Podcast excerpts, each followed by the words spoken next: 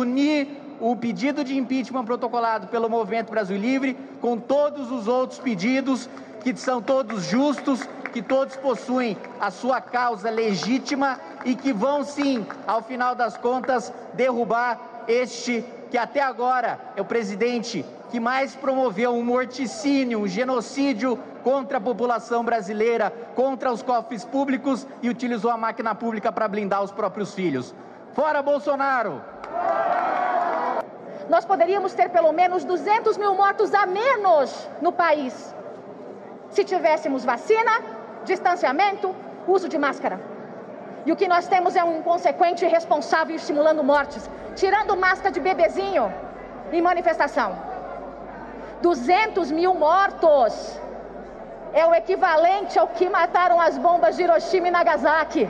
Tenho certeza que a luta aqui no parlamento, junto com a luta nas ruas, vai, fazer, vai nos fazer chegar ao objetivo de que esse governo caia, de que Bolsonaro saia da cadeira onde ele está, porque ele é a encarnação da crise. O que nós queremos é fora Bolsonaro. Olá, eu sou Fagner Junqueira e você está ouvindo o Escuta Aqui. Hoje a gente vai falar sobre o super pedido de impeachment protocolado no dia 30 do 6 contra o presidente da República, Jair Bolsonaro. Para poder falar sobre o tema, eu estou aqui com a participação do Glauco Pérez, que é colaborador do Centro Brasileiro de Análise e Planejamento, SEBRAP, é pesquisador associado do Centro de Estudos da Metrópole e professor do Departamento de Ciências Políticas da USP. No dia 30 de 6, partidos, entidades e políticos protocolaram esse super pedido de impeachment. O texto reúne argumentos apresentados em outros 123 pedidos já protocolados na Câmara e atribui 23 crimes de responsabilidade que foram divididos em sete categorias: crimes contra a existência da União, contra o livre exercício dos poderes legislativo e judiciário e dos poderes constitucionais do Estado, contra o exercício dos direitos políticos individuais e sociais contra a segurança interna, contra a probidade na administração, contra a guarda e legal emprego dos dinheiros públicos e contra o cumprimento de decisões judiciárias. O pedido tem 271 páginas e inclui também a entrevista do representante da empresa da VAT Medical Supply no Brasil, que é o Luiz Paulo Dominguete Pereira, que afirmou em entrevista ao jornal Folha de São Paulo ter recebido de diretor de logística do Ministério da Saúde, o Roberto Ferreira Dias, um pedido de propina de um dólar por dose de vacina em troca da assinatura do contrato. Então, Glauco, a gente sabe que para que o pedido siga adiante, é necessário que o presidente da casa, o Arthur Lira, do PP de Alagoas, que é aliado do governo, aceite esse pedido, né? Atualmente, nós já temos outros mais de 100 pedidos protocolados na Câmara e nenhum seguiu adiante. Será que esse tem chances de ir a plenário? É, olá, Fagner. Bom, uh, sim, de fato, para que o pedido siga adiante, é necessário que o Arthur Lira acolha os pedidos de impeachment. Né? Isso, a parte dessa centena uh, de pedidos foi feita, ou a absoluta maioria foi feita ainda no, no mandato do Rodrigo Maia, né? E ele não levou adiante. E agora a situação é a mesma. Uh, quando houve a, a eleição para presidente na Câmara, já se falava sobre esse assunto, e aí houve uma atenção um pouco maior do Planalto sobre quem seria o sucessor do Rodrigo Maia na presidência da Câmara. E a vitória do Arthur Lira eh, foi uma vitória importante para o Executivo. E de fato se entende hoje que esse, esses pedidos não tenham muitas chances de serem encaminhados, ainda que haja pressão popular, ainda que, ou pelo menos de parte da população, precisaria ser maior essa pressão, ela precisaria, a parte da pressão das ruas precisaria se tornar mais latente, mais evidente, né, de, mais explícita, e hoje ela não é tão grande a ponto de é, custar a, a um processo de impeachment ao presidente. Então, dificilmente uh, o Arthur Lira vai levar isso para frente. Eu acredito, pelo menos. mais de 40 representantes assinaram esse super pedido. Né? Dentre eles está inclusive ex-aliados do presidente, como os deputados Alexandre Frota, do PSDB São Paulo, e a Joyce Hasselmann, do PSL São Paulo. O documento também conta com a assinatura de membros da Associação Brasileira de Juristas pela Democracia, da Sônia Guajajara, coordenadora executiva da Articulação dos Povos Indígenas do Brasil, a APIB. A Sônia, inclusive, recentemente né, foi, é, digamos assim, enquadrada né, pela Lei de Segurança Nacional, teve toda aquela polêmica. É, tem também a assinatura do Paulo Jerônimo de Souza, que é presidente da Associação Brasileira de Imprensa, a ABI, da Nalu de Faria da Silva, que é da Marcha Mundial das Mulheres, do Roberto Freire, presidente nacional de Cidadania, e do Kim Kataguiri, deputado federal do DEM, São Paulo, e também um dos representantes do Movimento Brasil Livre. É, e dentre tantos mais, né, como eu já citei, que foram mais de 40 signatários. Glauco, o que essa união representa para a democracia brasileira? Bom, Fagner, é, identificar esse, esse conjunto de, de atores políticos é, assinando pedidos de impeachment é, de um presidente é, mostra que houve um, ou que tem havido é, práticas bastante condenáveis por, pelo, pelo, pelo ocupante do, do executivo hoje, né? Então a gente está vendo o presidente cometer uma série de atrocidades e o meio político está reagindo a isso. É, é assim, é, não, é, difícil dizer exatamente o que, que isso representa para a democracia brasileira, porque é, o presidente também foi eleito democraticamente e eu acho que mais importante para a democracia era que se é, instituições que pudessem resguardar o sistema não só político, né, mas a, o país é, de crimes de responsabilidade que o presidente cometesse pudesse ser julgado e condenado de maneira um pouco mais célere. Hoje não é assim, depende do funcionamento da arena política e aí a arena política se entende ou toma decisões numa outra, num outro ritmo, numa outra velocidade de acordo com outros interesses. Então, assim, é, não me parece haver grande sinal dessa união desses todos, desses políticos todos, a não ser pelo fato de que eles é, todos estão descontentes com o que o presidente tem feito e entendido como,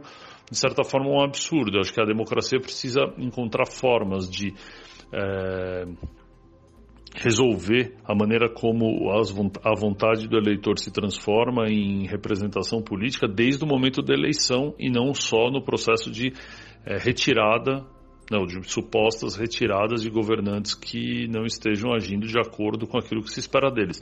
É, não me parece ser saudável, de qualquer forma, é, a gente recorrer a impeachments como maneira de tirar, né, de, de excluir mandatários que estejam é, é em gestões estejam produzindo gestões uh, insatisfatórias para a população. Não me parece ser esse o critério é, por outro lado, mandatários que estivessem cometendo crimes grandes e claros, como o Bolsonaro tem feito, que parece ser, e esse é o caso, ainda que dependa de julgamento, evidentemente, né? a gente está falando pelas notícias que a gente ouve, é, a maneira de julgar e de chegar às respostas precisariam ser mais céleres, né? não poderia demorar tanto para que alguém, no caso do presidente, cometesse crimes e eventualmente eh, esses crimes só pudessem ser julgados depois do mandato ter acabado, né? Então eu acho que é, coisas desse tipo precisariam acontecer de uma maneira mais rápida do que acontece no Brasil hoje. Né? A gente sabe né, que a Dilma fez muito menos que o Bolsonaro e sofreu impeachment. E esse impeachment dela né, gerou danos à nossa sociedade, economia, governo é possível que o mesmo Bolsonaro sendo quem é, ele também nos traga danos?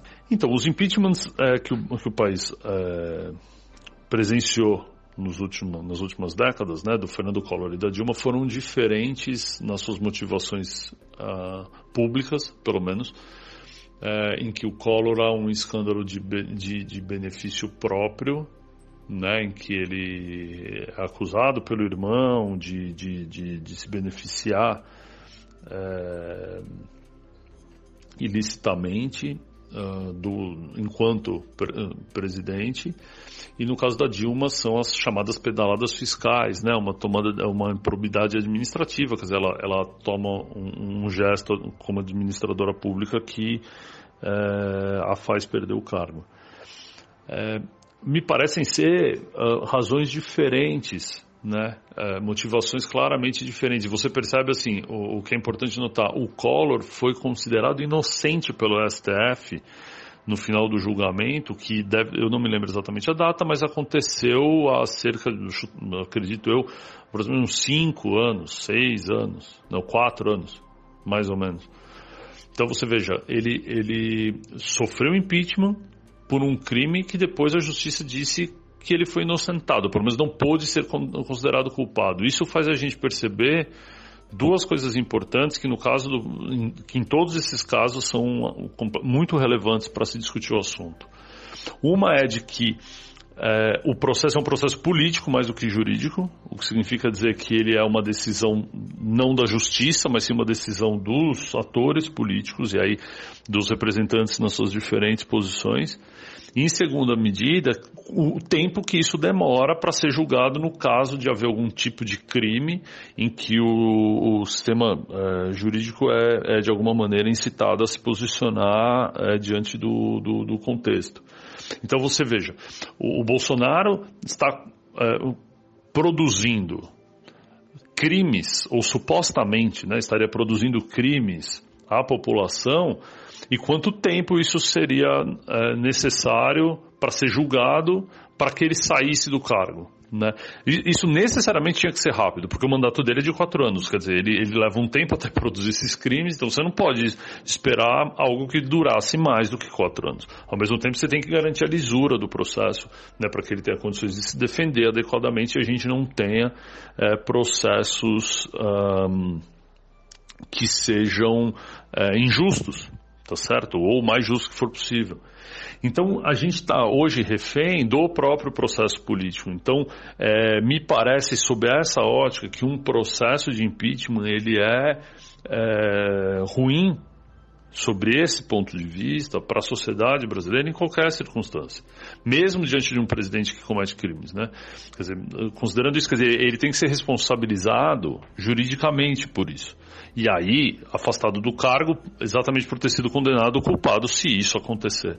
Agora, quando a decisão é toda e tão somente política, são os acordos e as motivações entre os atores políticos que levariam a, a, a, derrubada ou a saída do presidente, o que a gente viu acontecer no, no governo Dilma, em que os indícios ou a denúncia motivadora da decisão é uma, é uma, é uma decisão técnica de algo que outros presidentes fizeram e que a gente vê, ou pelo menos ouve, dizer de que o Bolsonaro continua fazendo.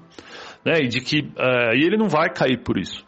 Então, é, cria-se esse clima de injustiça, né, ou de, de pesos diferentes para mesmas atitudes entre os presidentes. Então, é, não me parece ser ah, uma prática positiva, ainda que a gente esteja diante de um presidente que potencialmente comete crimes contra a, a, gestão pública e como a gente vê nesse super pedido de impeachment, as, as diferentes razões pelas quais é, os atores políticos apontam a necessidade de, de afastá-lo do cargo, mas esse hoje é um processo somente político e eu acho que isso é que torna o processo muito delicado e muito prejudicial.